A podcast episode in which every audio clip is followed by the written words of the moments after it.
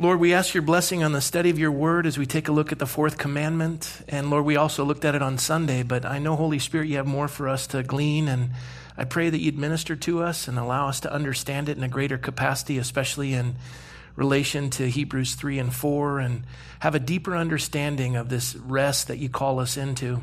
So bless us now, Lord, we pray, according to your riches in Christ. In Jesus' name, amen. All right, Exodus 20. Uh, let, us go. Let's go through what we're learning here. What's this? One God. What's this? No idols. What's this? Don't take the Lord's name in vain. And the fourth? The Sabbath, rest. All right, let's do it together. One God, no idols, don't take his name in vain, and rest. You got four of the commandments down. You're doing really well. And if nothing is taught, nothing is learned. Right? So you do it for me and I'll just watch. No, I'm just kidding. All right, we'll pick up at um, verse 9, Exodus 26 days you shall labor and do all your work, but the seventh day is the Sabbath of the Lord your God. In it you shall do no work, you, nor your son, nor your daughter, nor your male servant, nor your female servant, nor your cattle, nor your stranger who is within your gates. For in six days the Lord made the heavens and the earth and the sea and all that is in them, and rested on the seventh day. Therefore the Lord blessed the Sabbath day and hallowed it, which means he sanctified it, set it apart as very special. Now, in Genesis 2, we see this, this picture of the Sabbath, the seventh day. And what's interesting is the first six days of creation, beginning in Genesis 1, uh, it says there was morning and there was evening the first day. There was morning, there was evening the second day. There was morning, there was evening the third day. There was morning, there was evening, the, where my fifth day, morning, evening, sixth day. And then on the seventh day, there's no morning and evening. The sun doesn't set on the seventh day. There's no, the Sabbath rest is continual. And the Lord rested, meaning he ceased from working, not because he was tired, but to enjoy his creation and to have fellowship with Adam and Eve. Now, what you also find in creation is after each aspect of creation, what does it say? It says it's good, it's good, it's good. And then when he creates man, what does he say? Very good. The only thing that's not good in all of creation is what? That man should not be alone. And so he created for Adam a helpmate. Uh, and, and so you, you see this picture of the creation of Eve and, and taken out of man. So they're, they're complementary to each other. And whatever he took from Adam, he gave to Eve. And whatever Eve didn't get, Adam retained. And so together they're like a whole person, I guess. I'm not sure. Uh, and, and I love, um, Ken Graves, when he speaks of it, he said that, you know, God took out of Adam all the emotion and feeling. And so women, in a sense, Uh, listen to me here. Women, in a sense, suffer more than men do because you, you look at them physiologically and they're connected to the, even the way their brain operates. Everything is connected to an emotion. And, and I'll talk with my wife and it'll go on this direction, this direction, because everything relates to something else because all the wires are connected. For men, we just have boxes, boxes. And we actually, I, I remember hearing a comedian, we do have a nothing box. What are you thinking? Nothing?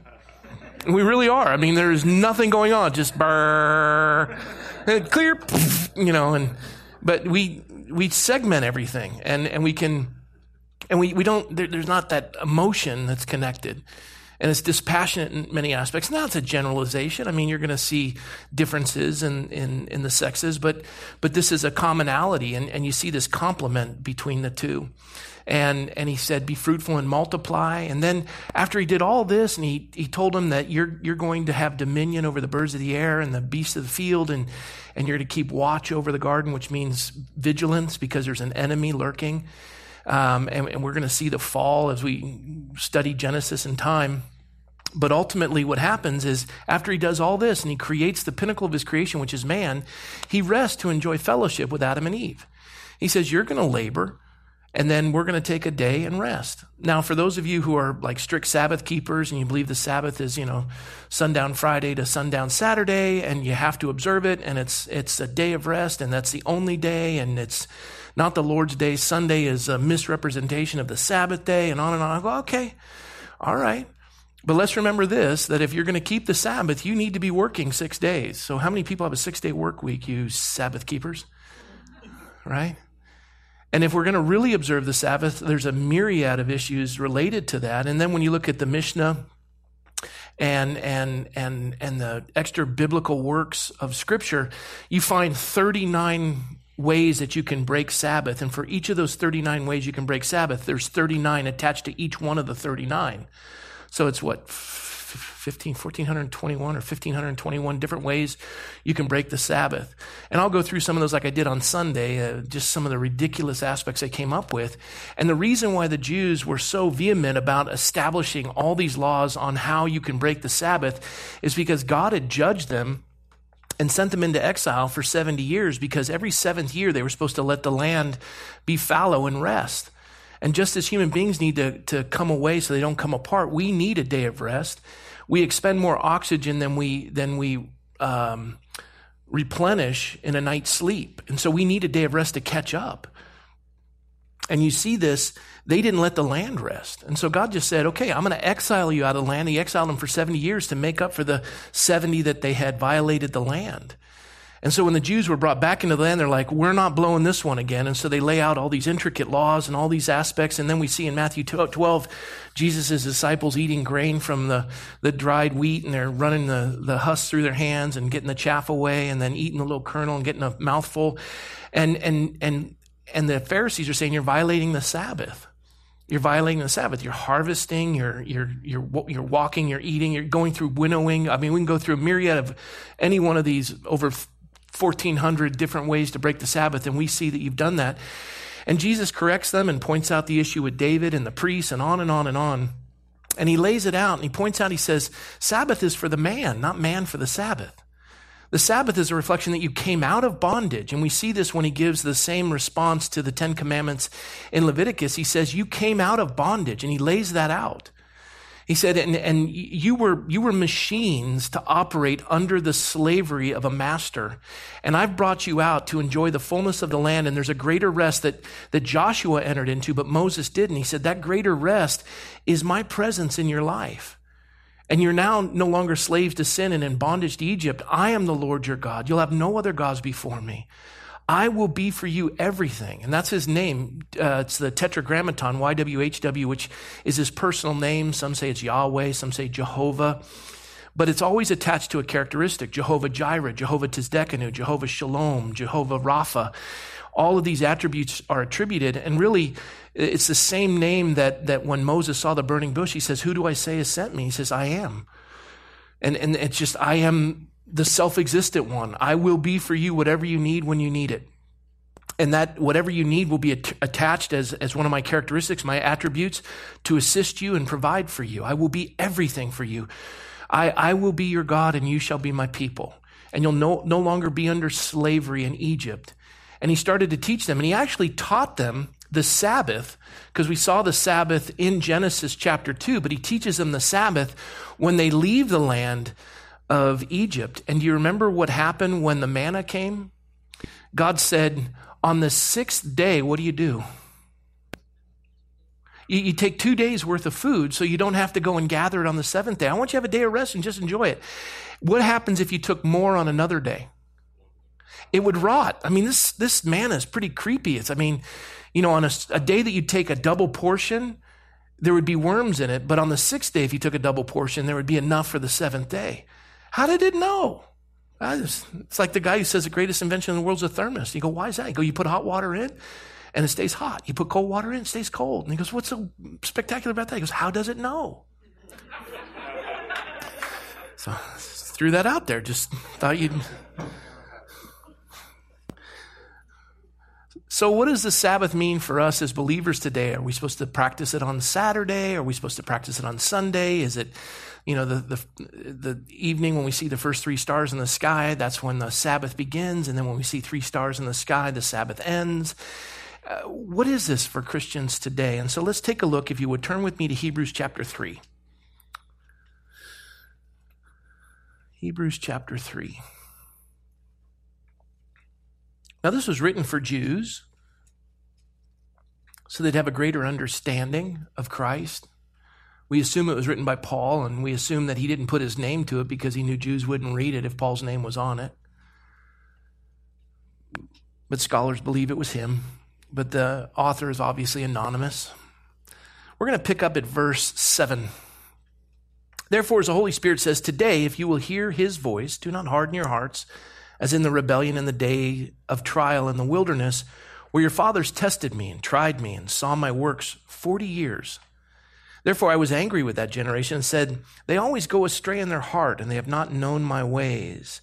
So I swore in my wrath that they shall not enter my rest. They shall not enter my rest. Isn't that interesting? Beware, brethren, lest there be in any of you an evil heart of unbelief in departing from the living God. But exhort one another daily while it is called today, lest any of you be hardened through your deceitfulness of sin. For we have become partakers of Christ if we hold the beginning, uh, if we hold the beginning of our confidence steadfast to the end, while it is said, Today, if you will hear his voice, do not harden your hearts as in the rebellion for who, having heard, rebelled. Indeed, was it not all who came out of Egypt led by Moses? Now, with whom was he angry 40 years? Was it not those who sinned, those whose corpses fell, or, yeah, corpses fell in the wilderness? And to whom did he swear that they would not enter his rest, but to those who did not obey? So we see that they could not enter in because of unbelief. Okay, so practicing the Sabbath isn't going to save you. The Sabbath has a deeper meaning than your salvation. Observing the law doesn't save you.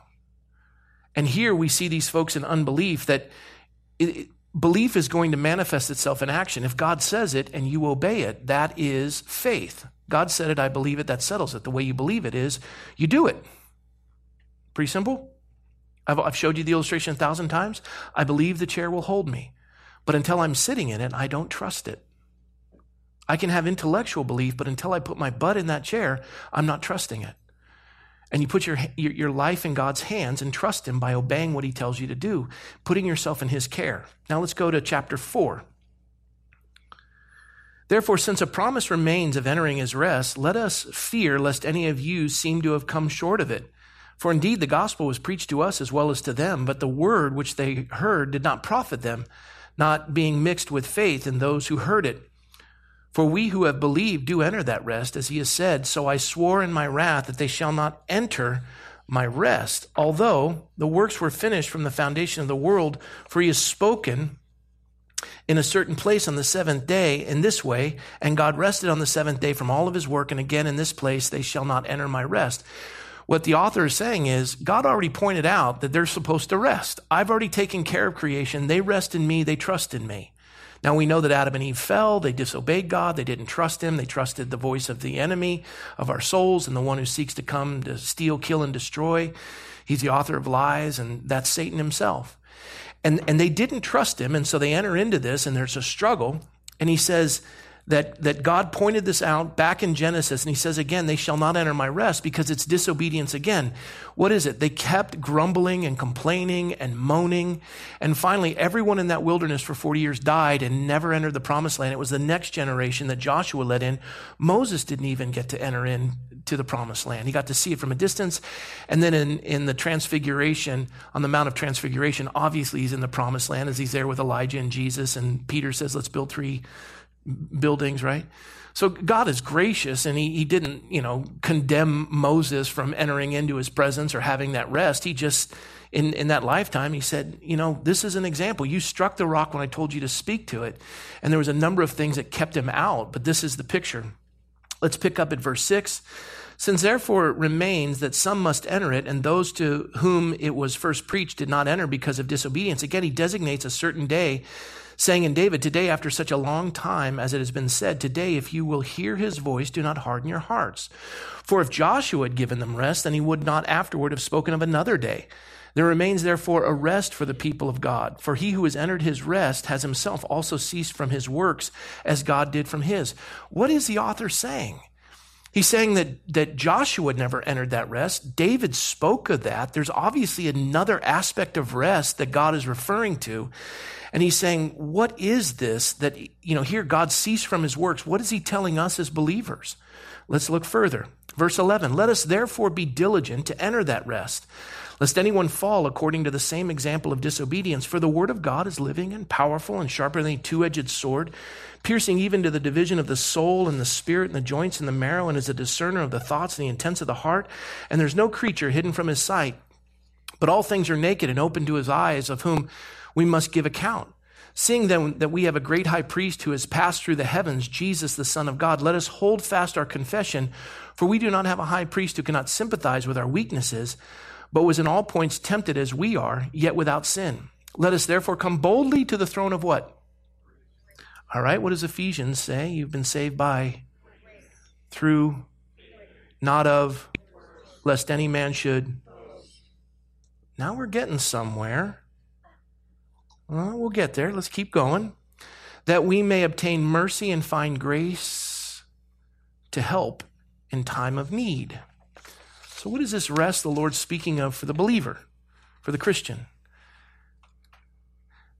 The Apostle Paul said, I, meaning Paul, and if we read it, we put our name in there. I, meaning ego, my self preservation, I have been crucified with Christ. It's no longer I who live,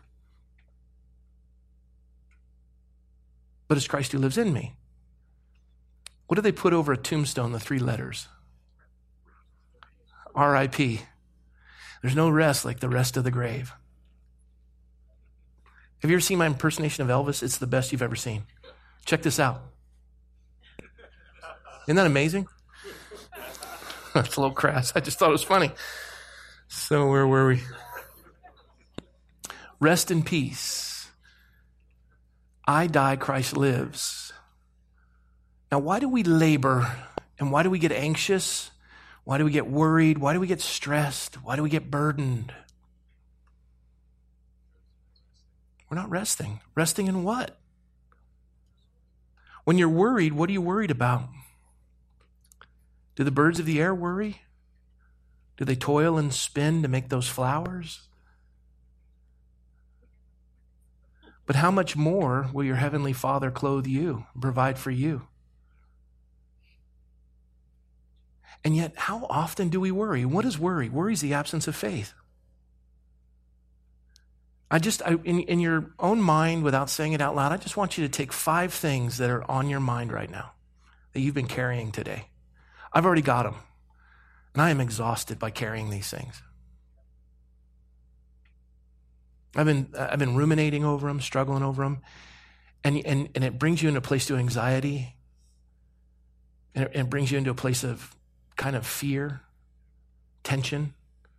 And with the, the greater the burden, the more you snap at people and you're short with them. Anybody have that problem, or is it just me? And, and, and the Lord says, Come to me, all you are burdened and heavy laden all you are weary, and I'll give you rest. Remember that idea of yoking? You, attach yourself to the Lord, and He's the stronger of the animals, and He takes you even though you fall or want to go off in a He just keeps walking you. And I'll tell you what would be even easier is if we just quit fighting. And we just let Him take us. And how does He take us? Well, the Word of God is living and breathing and sharper than a two edged sword, able to divide the thoughts and the intents of the heart. Why are you doing what you're doing? What is the intention? What is your thought? God read, all things are laid bare before his eyes. He knows your intentions, he knows your thoughts from afar off. Let there not be any anxious thought. As David said, I don't concern myself with matters too profound for me, but I've calmed and quieted my soul like a weaned child. And the idea is, I cast your cares on him, for he cares for you. And all the stuff you're carrying, you weren't intended to carry. And if you add to that that you think your salvation comes by observation of the law, there's no rest for you. You'll add 39 points to that and add to each one of those points another 39 points, and you'll be exhausted. And if you have to work for your salvation to try to earn God's favor by what you do, you'll never obtain it. There's nothing you can, can do to obtain God's favor. Nothing except receive the righteousness of his son imputed and put on your account by what? Faith. And you're saved by through not of Do you see that? Who does the work? What, did, what was his final words on the cross? I tell you what, that's a good day to rest. God rested from his creation on the seventh day.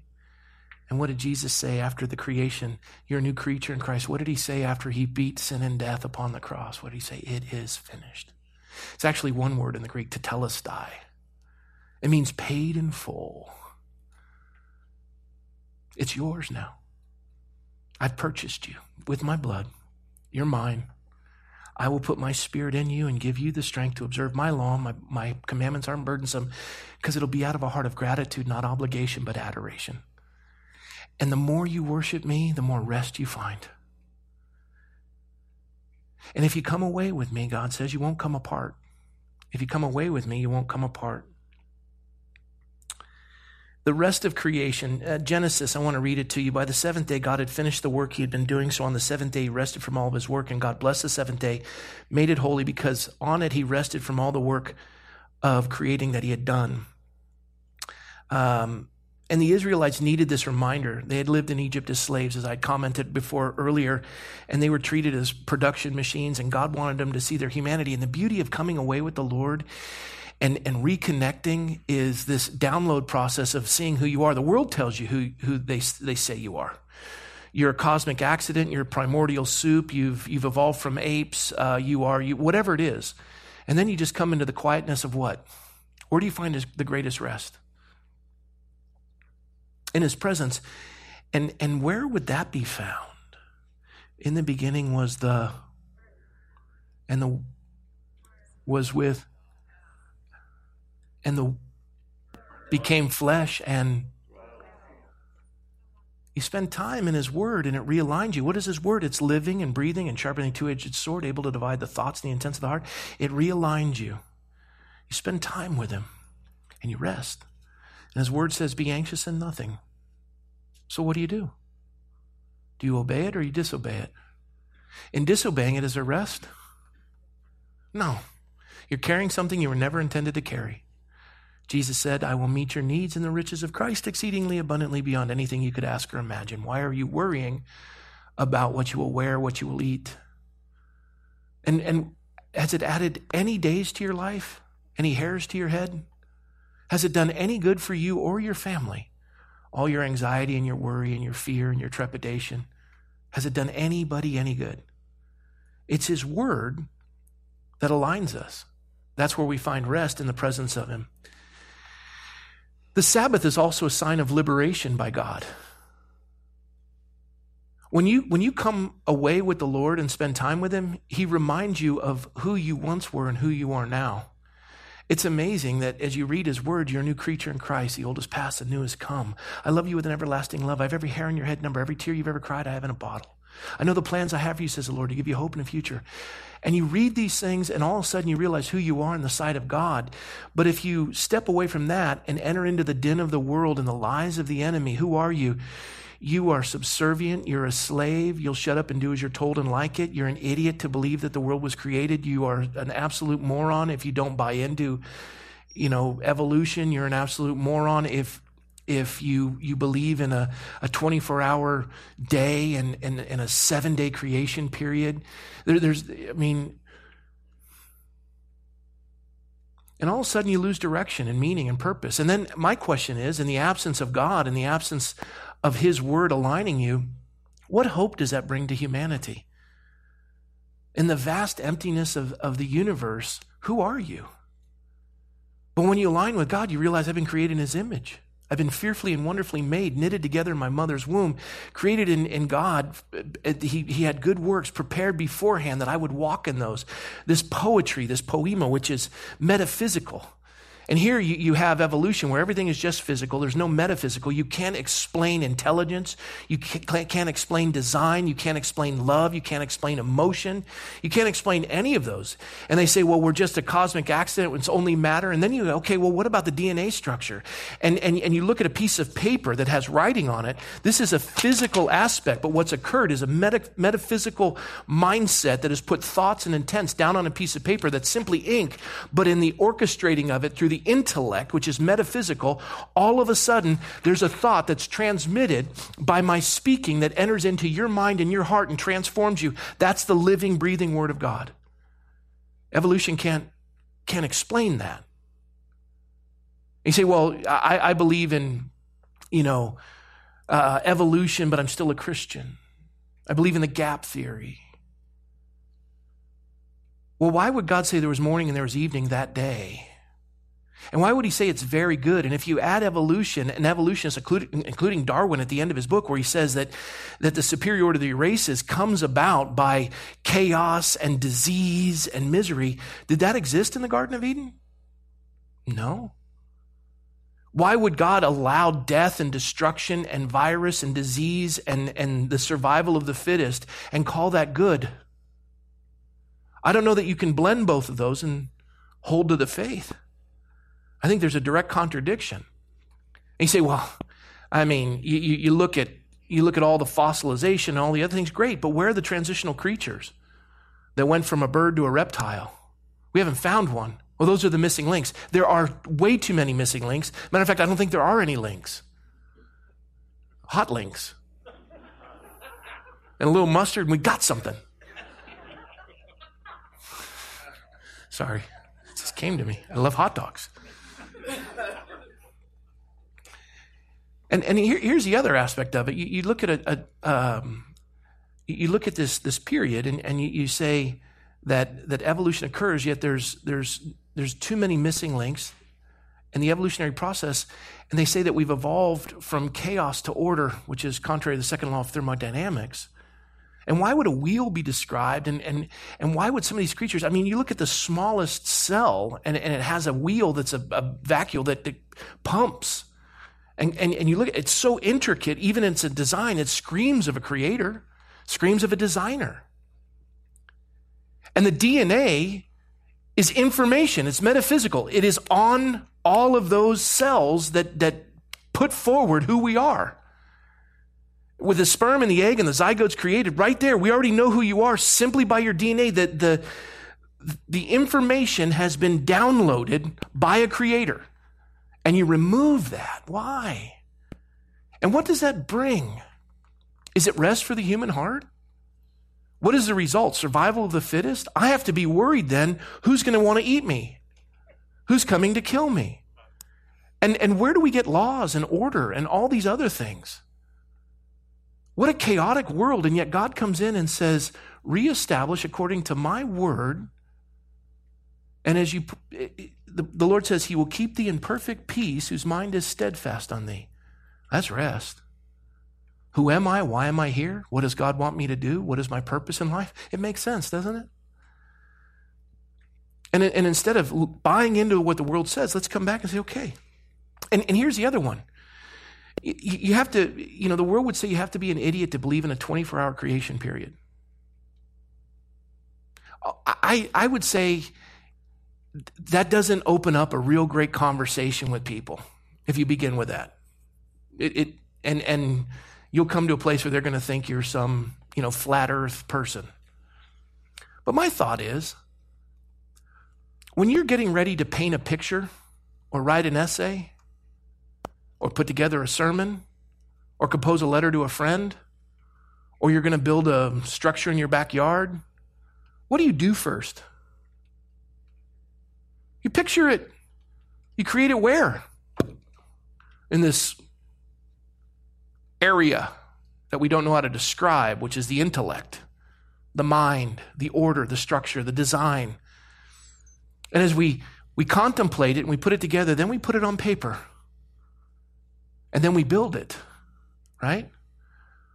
Where did God get creation from? He went from an eternal concept and then put it into time. And he created a 24 hour period. Morning, evening, first day, morning, evening, second day, according to their kind, according to their kind. So we see birds. We have adaptation, but we don't have evolution. Yeah, the, the, the, the, moth that rests on the dark oak tree because the soot from the factories makes it stand out. And so the birds come and eat the white moss, and the only ones that survive are the ones with the darker, wings, and so they, they camouflage better on the sooted trees, and so they, they adapt and survive. But they don't turn into birds. They're still moths, but they're darker. Right? Okay, I just thought that would be helpful. Sickle cell anemia. For many, it's painful and overwhelming, but in Africa, it's, it's one of those things that helps you overcome malaria. Out of context, things tend to be strange, but you look at the creation, it's fascinating. And God contemplated eternity, put it into time. And He says to us, we're to work. What is work? Work is worship. Work is worship. We're doing what He called us to do and we're being obedient. We're saying, God, I want to do this and I want to create as you created. And then you give me the opportunity to enjoy what I've done, which is fascinating. Because when you work, you enjoy your rest. And you get to enjoy what it is God's blessed you with. And you look at the commandments as we're going through the, the, the, the, top commandments, that's our relationship with the Lord, and then our relationship with each other. And then the Levitical laws come, and that's all protection of private property, because as you honor the Lord, you're going to be blessed. And the principles apply. The principles apply. You, you honor God's law, there's a blessing that comes with it. And, and I'll give you an example. Uh, folks, I, I was talking to a bank manager. I think I told you this. I was talking to a bank manager I asked him, you know, you see all the accounts of everybody. Don't don't disclose anything or you know put your job in jeopardy. But who are the richest people in the area? He goes, wow, it's easy to tell you. I go, who? He goes, oh, I won't be violating anything, but I'll just tell you it's the Mormons. I go, really? He goes, yeah, they're faithful. They save, they tithe. I mean, the way they manage their money, they have no debt. It's fascinating. And their bank accounts are enormous. And I, and I, look at the body of Christ, and God sets aside this. Well, tithing's not in the law. Well, yeah, grace is greater than the law. So if you don't want to observe the law, you can observe grace and give more than 10%, but 10% is a great place to start. And what happens? It aligns you with understanding money isn't your God, God is your God. You're faithfully putting that forward to say, God, I trust you for the remaining 90 and your blessing upon my life. And Mormons whose Christology doesn't allow them to understand who Christ is according to evangelical understanding of Christ, and what I believe is clearly pointed out in Scripture, that he is God and he's the only God, and there isn't many gods, and as God is, man will become, or as man is, God once was. That's the Mormon idea. That's not evangelical um, Orthodox Christianity. So they've, they've, got, they've got their Christology way off. But they apply their sanctification by observing and honoring the law of God as they read it. They apply it and they do it. And the blessing comes, even though they don't know Christ in, in the fullest form of justification. And here, the body of Christ, the orthodoxy, taught in Scripture, what we just read in Hebrews 3 and 4 of this idea of this rest, that, that, that Jesus is our rest. And on the cross, he said, It is finished. And he, he purchased your salvation by his blood shed upon the cross. He moves the bullseye and makes you righteous, imputes his righteousness to you. And the response is, Well, I, I don't want to set a day aside for you, and I certainly don't want to tithe. And, and, and the blessing isn't ours. We got our get out of hell free card. We can, I, I get out of hell free. But the rest and the blessing, we're, we're, if we're being put on trial for being a Christian, would there be enough evidence to convict, convict us of such? And we observe where we spend our money and how we do our time. And is God really the one we get alone with and spend time in His Word and recharge and spend it in His presence? In uh, Deuteronomy 5, uh, verses 12 through 15, the Ten Commandments were repeated again but this was added. It says, Remember that you were slaves in Egypt and that the Lord your God brought you out of there with a mighty hand and an outstretched arm. And he, he, he said he provide manna for them, and he, and he did that entire process for them. But the Sabbath simply means an intermission or a break. God is saying, I want you to rest. I'm going to provide for you. I'm going to take care of all these things. It demonstrated his mercy and it de- demonstrated his deliverance. That's what you do on a, on a day of rest. You just, you think on these things. You meditate on the Lord. A faithful Sabbath observance will also lead us into the rest of regeneration. Uh, in Leviticus 25, we learn that God created the world in such a way that it even needs rest. And that's where we see that every seven year, seventh year that God says the earth must rest. And the Jews held to this, and then when they violated, it, God sent them into into um, exile. I was going to say bondage, but exile. But the Jews were intentional about resting their land. And think about that. I mean, do you give your employees time off? Do you let them rest? You know, do, do you do you look at these things and say, God, it applies today as it applied then? Everybody needs rest. Everybody needs to regenerate. Um, I think our body, you know, it's very clear our bodies and our souls need rest. It's it's Im- imperative. I love this story. Um, and, and this was Dr. Hagler. He did some research and he announced that, that the oxygen that was expended by the human body in a day of toil um, could not be recovered in a night of rest, that the Sabbath was absolutely necessary for us to recover physically. And it's interesting. Here's, here's a story uh, that comes out of the wagon trains that went from St. Louis to Oregon. Uh, they observed, they observed the, uh, th- this group of, of um, pioneers observed the Sabbath day by stopping to rest and not traveling. But as winter approached, some in the group began to panic that they would not reach Oregon before the snow fell, so they proposed to start traveling on the Sabbath days as well. The group was split over the idea, so they split into two traveling groups. One would travel all seven days and one only six days. And the group which rested arrived in Oregon first. The people and the horses were so rested that they could travel much more efficiently on the other six days. And the Sabbath was obviously made for man, not man for the Sabbath. We don't serve the Sabbath, the Sabbath serves us. So if you become militant about it and, and you require that, you know, you have to do this, you got to do this, you got to do this, you got to do this, you're missing the whole point. You don't have to do anything, you get to. It's a joy. Um, oh, John Calvin wrote this. He said, It is utterly necessary for us to rest in order that God works in us. Have you ever been so busy you don't have time to listen? And what does the Lord say? Be still and know that I am God. Rest in the Lord. God doesn't want us to break down or to wear out. He con- continually invites us to stop. As I said earlier from the psalm, be still and know that I am God. There's a rest of reconciliation. Uh, and and that's, that's perfectly pictured on the cross when Jesus reconciled the world to himself when he said, To tell us, diet is finished. There's something special about taking a day and reconciling with people. There's something special about a day that you take aside to go do acts of mercy as Jesus did with a man on the withered hand on the Sabbath day and go visit shut ins. Just to be used of the Lord. And we, we find ourselves resting in the finished work of Christ.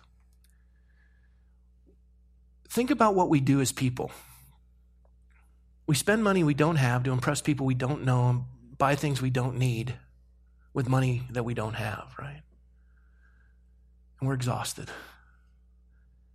And we're always worried about our appearance and we're always worried about what people think of us. We're, and we find ourselves enslaved or embittered or tense or upset. And yet, you know, Think about this identity crisis mankind has. You look into a mirror, a young girl looks into a mirror and wonders if she's pretty. And yet all the magazines say she doesn't have what it takes.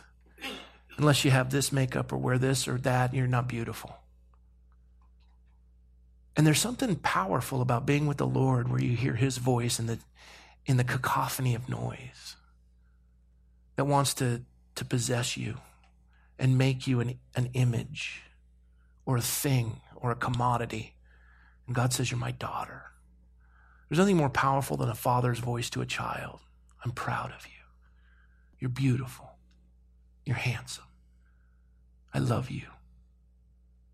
There's nothing more powerful than that. And that's an earthly father who is fallible. But how about an eternal God whose voice created the heavens and the earth? who speaks to you in the stillness of your heart.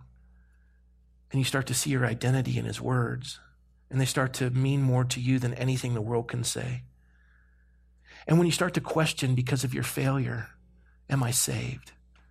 And God's word says, He who's been placed in the Father's hand, no man can remove.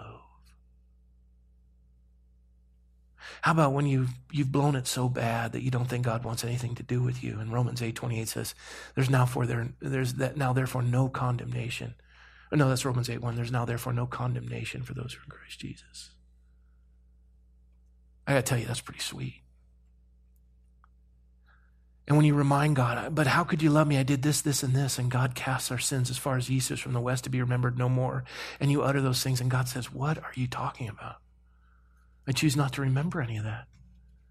Matter of fact, I even told Paul to tell you to put all things behind. Forget it, what's behind. Strive for what ahead. Today's a new day. You're a new creature in Christ. The old is past, the new has come. I don't know about you, but that's pretty comforting. And, and in his economy, all things work together for good with those who love God and are called according to his purpose. Even your failure. Psalm 23 says, Goodness and mercy will follow me all the days of my life. It's the coachman. You, you just got this mess behind you that you've created, and you go, God, I really screwed it up. Look. And you point behind you, and there's goodness and mercy just sweeping it up. God goes, What are you talking about? And they're like, Got it, boss. I think that's pretty special. Anybody? Is that just me? You enter into this rest of eternal life, knowing who you are in Christ. There's something strengthening about realizing who you are in the Lord. There's something that allows us to just release and trust Him. Um, in in uh, in uh, Hebrews 4, where it says, Today, if you will hear his voice, the appeal is out of Psalm 95. It proves that there's a rest remaining for God's people to enter beyond the fulfillment under Joshua. If Joshua completely fulfilled the promise of rest, God's appeal through David today saying it would make no sense. He's speaking of a rest that's in Christ when Christ said it is finished. Your eternal destination has been established. Your righteousness has been, his righteousness has been put on your account. You don't have to earn it. You don't have to fight for it. You got it. And when you realize that, and where does that rest come from? His living word that's sharper than a two edged sword, able to divide the thoughts and the intents of the heart. And the more time you spend, the more rest that comes upon your soul. There's just something comforting about that. Rest for all of God's people. It's a spiritual pattern, and the rest is in a person, not a day. The rest is in Jesus. He did it, He completed it. He also says that those who preach this rest must possess it themselves. I'm qualified at this moment, but there are days I'm not. And rest means not to continue on in works, but in faith.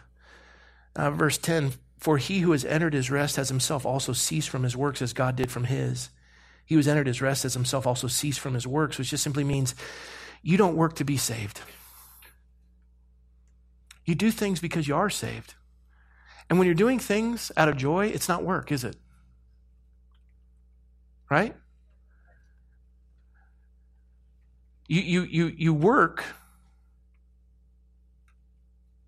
What is it? Um, Winston Churchill said, You make a living out of what you do, you make a life out of what you give. So you go to work every day, right? And you're like, oh. And you go, oh, let's enjoy this, honey. Let's just sit down. We got, I got to do the bank account. I got to, no, no, just put it to rest. Why do we have to do that? Because if we don't balance the books, and why don't we spend time with the Lord and we'll seek first his kingdom and his righteousness and all these things will be added unto us. But but if we don't if we don't go like my wife and i are looking for houses if we don't go and visit all the houses and we don't and if we don't act quick someone else is gonna we didn't even know that house existed a month ago. And there are thousands of houses in the area. I'm sure he's got one. Calm down. Calm down. We don't have to be anxious that somebody's going to take that and we're not going to get it. Rest. Lord you got a place for us? And you start to pray together, and the anxiety ceases, and the joy returns, and it's awfully pleasant. And God extends this invitation in verse 11 of chapter 4. He says, Let us therefore be diligent to enter that rest, lest anyone fall according to the same example of disobedience. And the scripture says, Be diligent to enter that rest. You have to enter that rest. The Bible says David strengthened himself in the Lord. You have you, want rest? Pick up your Bible. You'll listen to everybody else but the Lord.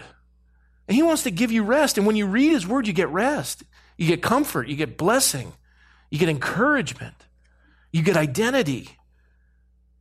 You get reassured of your salvation and encouraged in everything in life.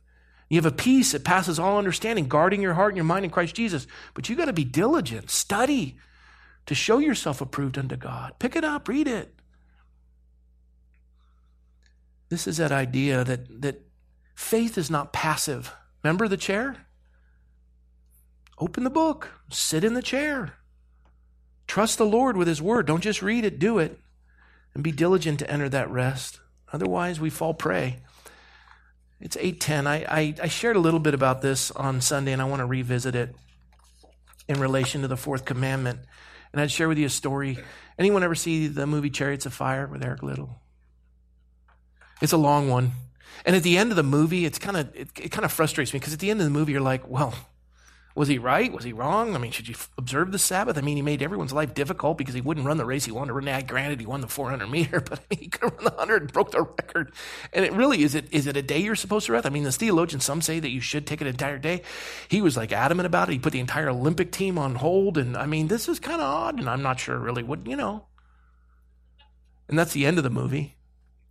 I'll share with you a synopsis of the story. Uh, the 1924 Olympics, they were held in Paris. Eric Liddell was there to run the track's premier event for Scotland, the 100 meters. He was expected to take the gold. He arrived in Paris only to discover that the qualifying heats for the 100 fell on Sunday and Liddell couldn't run. He made a commitment many years before to honor the Lord's Day by devoting it to worship. So, what do you think that means for Eric Liddell? This is, this is a day that my family has decided is very significant in the life of what we do. We set the Lord's Day aside. This has been precious to our family, and nothing's ever broken this commitment we have to just come away with God so we don't come apart as a family. And we've, we've done due diligence to make this day special. This is the day we've picked. As a family, we committed to it. I just don't want anything creeping in, even, even visions of grandeur or an Olympic record or a gold medal. I, I'm not interested. This day is way too precious to me to give it up for this. I'm not going to compromise. If I compromise, I got children, I got grandchildren, I've got my family. They're going to look at it and just think, you know, there, I guess there are some things you can do. And, and I think, you know, who am I to judge another man's servant? Some people say you can't watch football on a Sunday. I wouldn't be married if we didn't watch football. My wife loves football on a Sunday. I'll watch it, but I, you know, hey, that's a good game. I'm going to go take a nap. I worship at Bedside Baptist with Pastor Pillow. And and and this is this is relaxing to her. She enjoys that. And it's fun to sit with her. I love seeing her like, go, go, go. You know, it's really it's it's a joy. That that is what we do as a family. I don't know what your traditions are or, or, or, what brings you rest. But the idea is, is to take a sabbatical, come away. Don't do stuff you do on the other six days. Don't catch up on work. Don't do laundry. Don't do chores. Don't do just, it's a day to just unwind. But not just unwind, put the Lord in the center of it. Focus on Him and focus on each other. Focus on Him, focus on each other. One more time focus on Him, focus on each other. And as you rest in the Lord, this is, this is what was precious to Eric Liddell. Judge him all you want. Come to the conclusion. Be bitter like the, uh, the organizers of the event and the Olympic committee that, that represented England and just come down heavy and watch as he's making this stand. And Liddell was the, the son of missionary parents. They understood how important it was to come away. Otherwise, they'd come apart. He'd been born in China in 1902. In the last uh, year of college at Edinburgh University, he was preparing to return to China as a missionary himself. But his skill as a runner brought him to the Olympics, where everyone knew he was a shoe in to take the 100. The Scottish Olympic team administrators and his teammates tried to reason with him, but Liddell was determined and cheerfully told them he would not be dissuaded.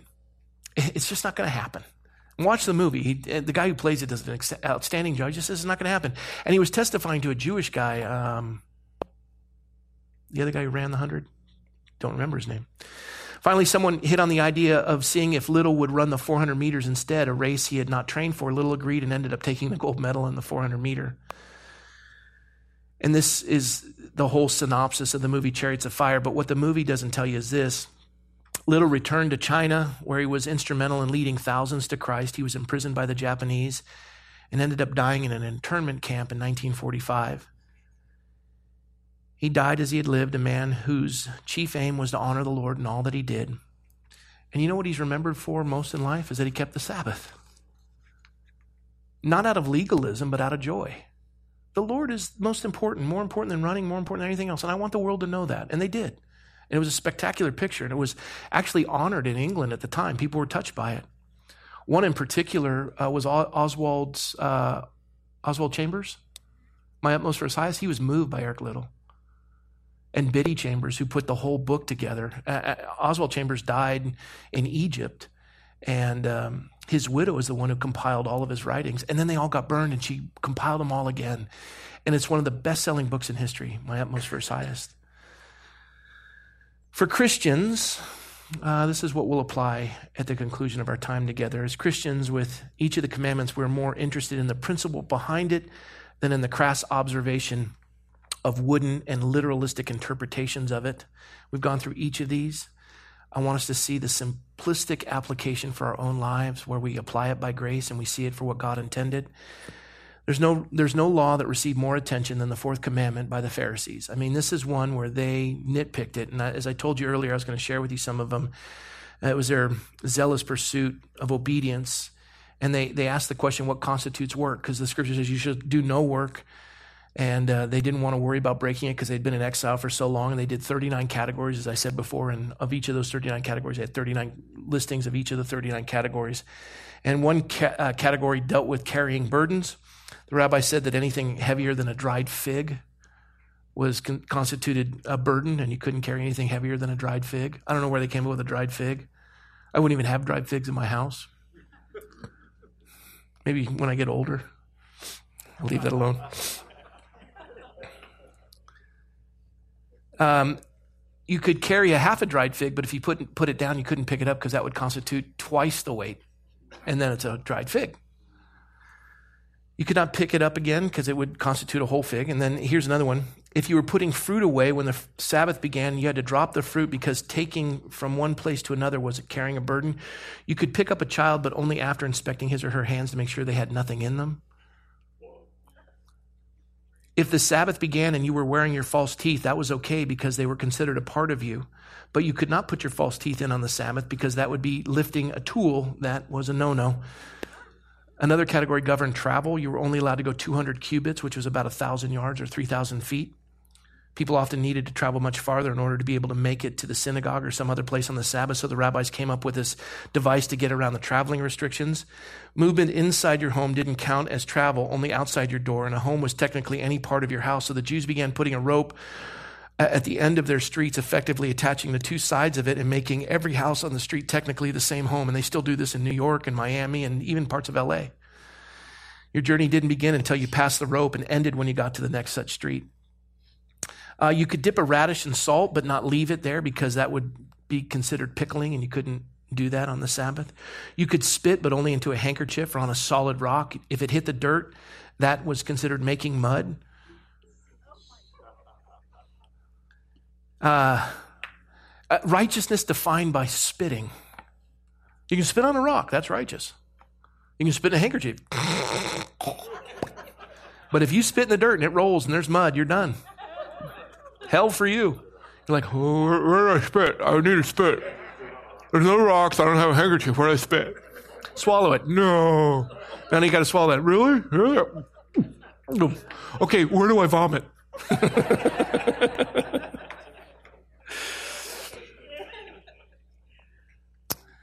uh, let's see. How do we apply it as Christians in the next 12 minutes? I'm going to I'm to refresh what we did on Sunday because I think we need to do that.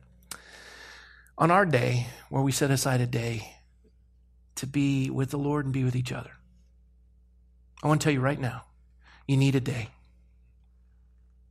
I don't care if it's Wednesday, I don't care if it's Sunday or Saturday, you need a day. Pick a day. And don't do on that day what you do on the other six days. Do things that regenerate Maybe you sit at a desk all day, six days a week. On the seventh day, go for a walk. Go outside. Go for a hike. Take the dog for a walk.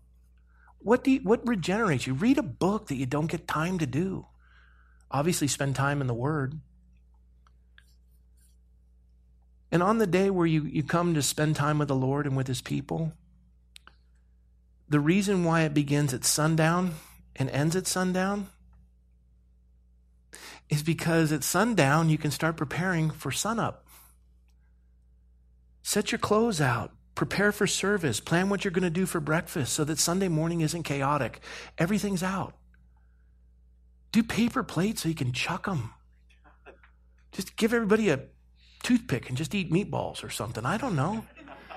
Make it simple. Do the meal in advance and put it out for everybody. You know, I would encourage you don't go buying stuff because it makes somebody else work on that day. I think what it would do for our culture, and, and I, when, Ted was commenting, if NASCAR did their races on Saturday instead of Sunday, what, what it would do for the country. I mean, just go to church and spend time. If they did football on Saturday instead of Sunday, my whole life would change. But where were we? set your clothes out, set the kids' clothes out. Do that all on the sundown.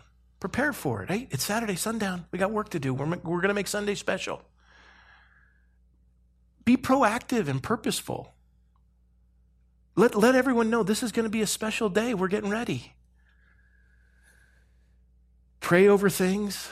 What are some of the stuff that you're struggling with? Pray as a family before you go to church. Get everybody's mind set on coming in. Come to church on time. Participate in the service.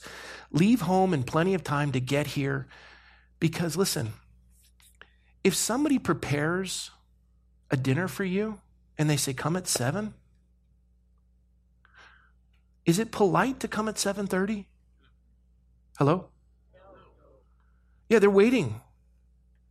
And, and, and they, they've timed it, and now the meat's going to be overcooked, and they're wondering where you are. And now, granted, you're late, and you got, you, you, and you're calling and trying to let them know. That's understandable. Everybody's late now and then. But if it's habitual, that's just, that's just not thoughtful. You didn't take time to think about what your, your life's a little busy. You need some brochures on Montana to get away for a little bit. You're, you're booked too tight.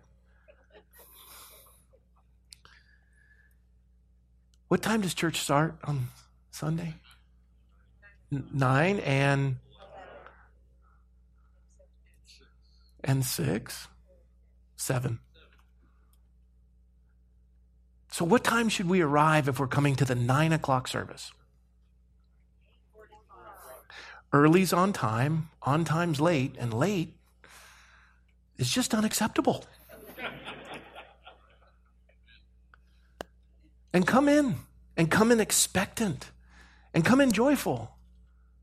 You've already prepared. You're looking forward to this. And the folks up here have been practicing all week so we can all come into the presence of God together. And it is, it is a corporate act of joy that we come away with the Lord, that we don't come apart.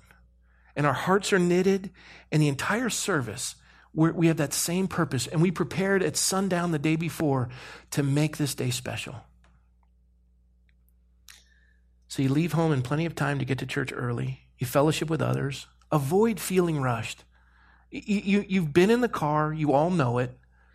The kids and everybody, and, and, the, and I'll tell you, the first time that you prepare in advance and you want to make Sunday special and you let the sun go down, you start setting out the clothes and everything, I, I guarantee you, Satan will work overtime to make it a living hell. Persevere, push through. You'll align everybody, they'll get it. Where? What? I want to go. No, I'm not. I want to stay out late. It's Saturday. No, you're going to be home by 10. Saturday night. I'm not coming home by 10. No, you are coming home by 10. The door's going to be locked. Well, I'll sleep at my friend's house. Okay, don't come home. What? We're going to go to church. We're going to rest. We got a big day tomorrow. We're meeting with the Lord and his people. It's special. Right? Make a point of it. Talk about the service on the way home. What, what, did you learn today? Let it, let it preserve the message in your heart. Don't just be a hearer and it goes in one ear and out the other, look in a mirror and walk away and forget what you look like. Let the word penetrate your heart. Talk about it as a family. Ask each family member what they learned. Could you imagine what that would do for the different levels and the different generations to be able to communicate in that capacity? Um, oh, six minutes. I'll just do a couple real quick. Um, simplify your food preparation, take a break from schoolwork, give your housework a day of rest, play Christian music. It really helps. Just put a CD in. It's all, hey, no, no, no, no. I love you, Lord. Oh, this is terrible. And then kids start singing it. Wear nice clothes. They don't have to be a suit and tie, but this is our Sunday clothes. We're going to God. We're, this is a celebration. Do the sniff test in the pile of dirt. Oh, that'll work. Let's go. Your hair's all thrash. You've been working on that do all night. Yeah, that's really great. Yeah, hey, praise the Lord. How are you? I'm fine. Your breath smells like the north end of a southbound donkey. Well, I didn't brush, but I just shaved the fur off my teeth, but I'm good to go. You know what I'm saying? I, I know this is a tough one, and I made a joke about it on the second service on Sunday. Really, it would. I, I think it would be helpful. I, I, we're pushing our family. My son actually last night went around and grabbed everybody's phone and put it in a basket. I'm like, what are you doing, Daniel? He goes, we're taking a break. I thought that's kind of cool because we were all sitting on the couch going, "Hey, what, what, what, wait, wait, what? Hey, hey, hey, hey, hey! Hey, this attached to my umbilical cord. Hey, give me that back." I know this is a stretch. Take a break from electronics. Just put the phones away for a Sunday. It's just us and the Lord. You guys are already like, oh gosh, I don't, I don't,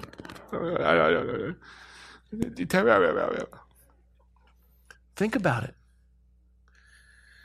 And I told you earlier, make that Sunday box. We, we did this when I was in, in college. We'd have some kids come over. We had a little Sunday box. There'd be a new toy in there that you could only play with on Sunday, and the kids look forward to it. And you just start creating the kids this excitement about the Sabbath, and they start getting thrilled about it. And they come and they get to pick that toy. And, you know, read scriptures, pray, visit neighbors, write cards, read a book, whatever it is that regenerates you, do that. So that's the fourth commandment.